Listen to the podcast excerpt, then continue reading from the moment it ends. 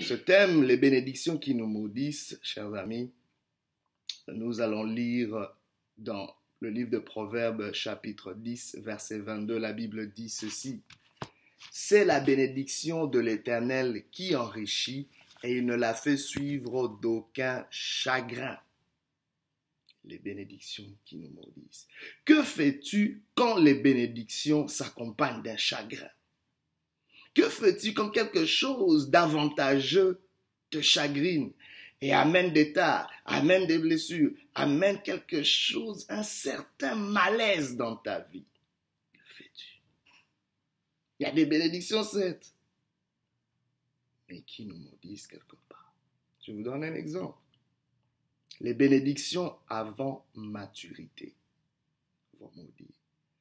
Parce que quelqu'un qui mange une mangue, qui est peut-être une bénédiction, un fruit, qui mange une mangue qui n'est pas mûre, va gâter ses dents. De la même façon, quand tu essaies de jouir de quelque chose avant son temps, c'est une bénédiction qui maudit ta vie.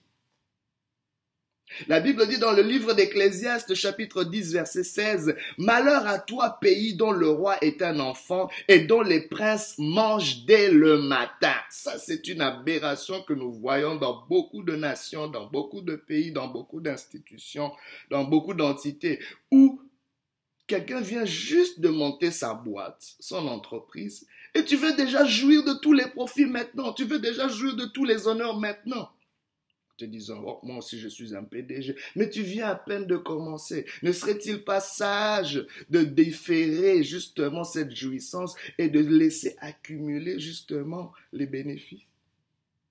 On veut tout manger maintenant.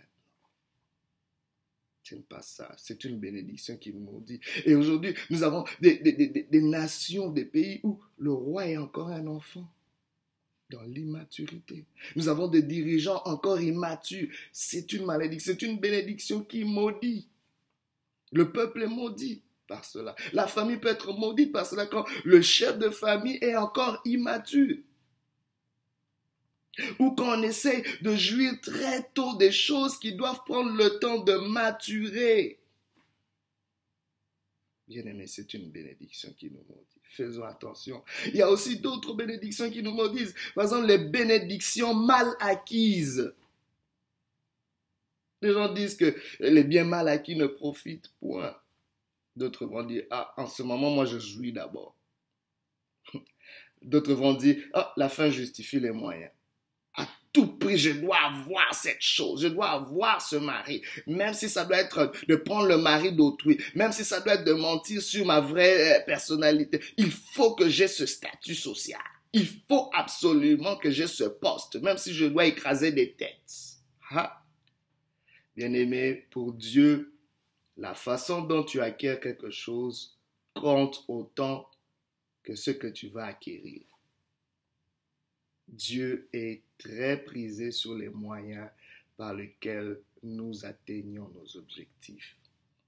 Tous les moyens ne justifient pas, la, la fin. C'est important d'utiliser les moyens de Dieu, les outils de Dieu.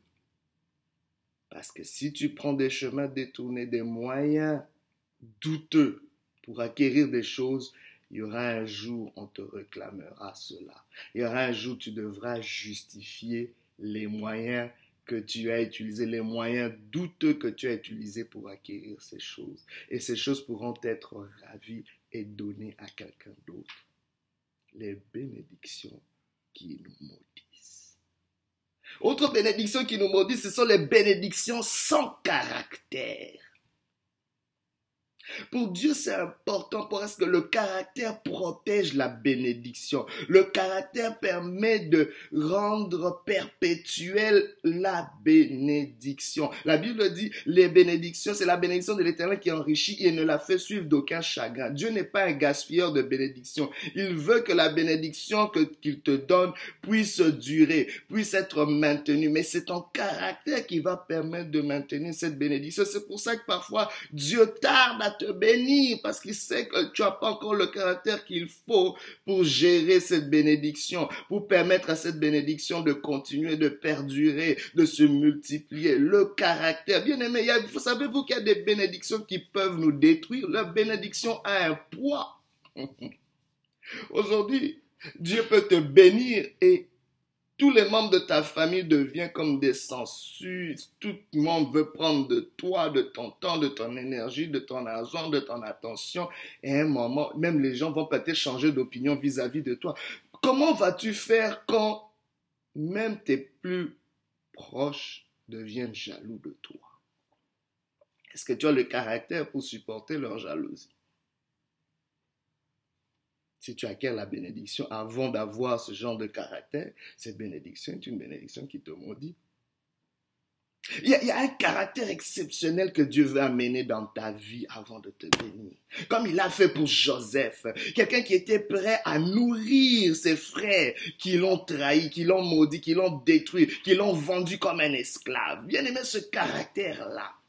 Dieu cherche des gens qui auront ce genre de caractère pour les propulser au sommet, pour les amener dans une percée, pour les amener dans certaines hauteurs. As-tu ce caractère? Les bénédictions qui nous maudissent. D'autres bénédictions qui nous maudissent, ce sont des bénédictions sans destinée. Sans destinée. C'est-à-dire, quel est le but même de cette bénédiction? C'est juste pour t'enfler d'orgueil? Est-ce que c'est juste comme un ornement, juste non. Il faut qu'il y ait un but. Derrière chaque, moi je dis une chose, c'est que derrière chaque besoin qu'on a, se cache une bénédiction. Mais derrière chaque bénédiction doit se cacher une destinée, doit se cacher un objectif, doit se cacher un but pour lequel Dieu bénit. Tu dois toujours te poser la question. Moi, personnellement, je me dis, si Dieu m'élève, c'est pour relever d'autres. Si Dieu te lève, c'est pour relever d'autres. Quand tu pries que Dieu élève-moi, mais que ta véritable prière soit Seigneur, je veux relever plusieurs. Et qu'il y ait aussi en toi le véritable cœur d'élever les autres, de relever les autres. Je veux relever ceux qui sont abattus. Je veux relever ceux qui sont par terre. Je veux relever des gens qui ne pourront pas me payer ce que je leur, leur aurais fait comme bien fait. Très important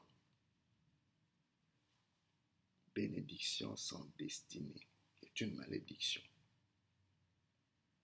Autre bénédiction qui nous maudit, ce sont les bénédictions illégales. Illégales. Bien-aimé, quand l'illégalité est sur le chemin de ta bénédiction, Dieu s'éloigne de toi. Dieu ne va pas cautionner l'illégalité. C'est pas vrai. Même quand le ciel se tait, ça ne veut pas dire. Même quand tu ne subis pas des conséquences immédiatement, ça ne veut pas dire que Dieu est d'accord avec cela. Dieu n'est pas dans l'illégalité. Tôt ou tard, même les gens de ce monde disent tout se paye ici-bas. Tôt ou tard, tu devras rendre compte de cela. Il est important pour nous de réaliser cela. Les bénédictions illégales sont une malédiction. Ce sont des bénédictions qui nous maudissent. Alors on voit toutes ces formes. Peut-être tu te retrouves dans cela. Waouh! Je me rends compte que cette bénédiction est venue gâter mes dents. Je me suis précipité dans les mariages pour des mauvaises raisons, pour des mauvais motifs. Et voilà, maintenant j'ai fini par un divorce. Ou d'autres, j'ai voulu embarquer vite dans cette direction de ma vie. Et voilà, je me suis cassé les dents. Voilà aujourd'hui, c'est un fardeau que je porte toute ma vie je ne sais pas comment me défaire. Voilà aujourd'hui, je porte une charge. Voilà aujourd'hui, je me sens dans une culpabilité. Voilà aujourd'hui, je me sens mal dans mon cœur. J'ai un malaise qui ne veut pas sauter. Et à cause de certaines choses que j'ai juste voulu vite avoir ou j'ai acquis d'une certaine manière qui n'était pas honorable. Bien-aimé, laisse-moi te dire que Dieu a un plan pour toi. Dieu a une solution pour toi. Bien-aimé, quand la bénédiction devient une malédiction dans ta vie, quand il y a des bénédictions qui te maudissent, il y a une chose qu'il faut faire. Il faut aller trouver Dieu, rencontrer Dieu. Même quand ces bénédictions-là qui vous maudissent amènent des chagrins, acceptez de passer par le chagrin jusqu'à ce que vous rencontriez Dieu.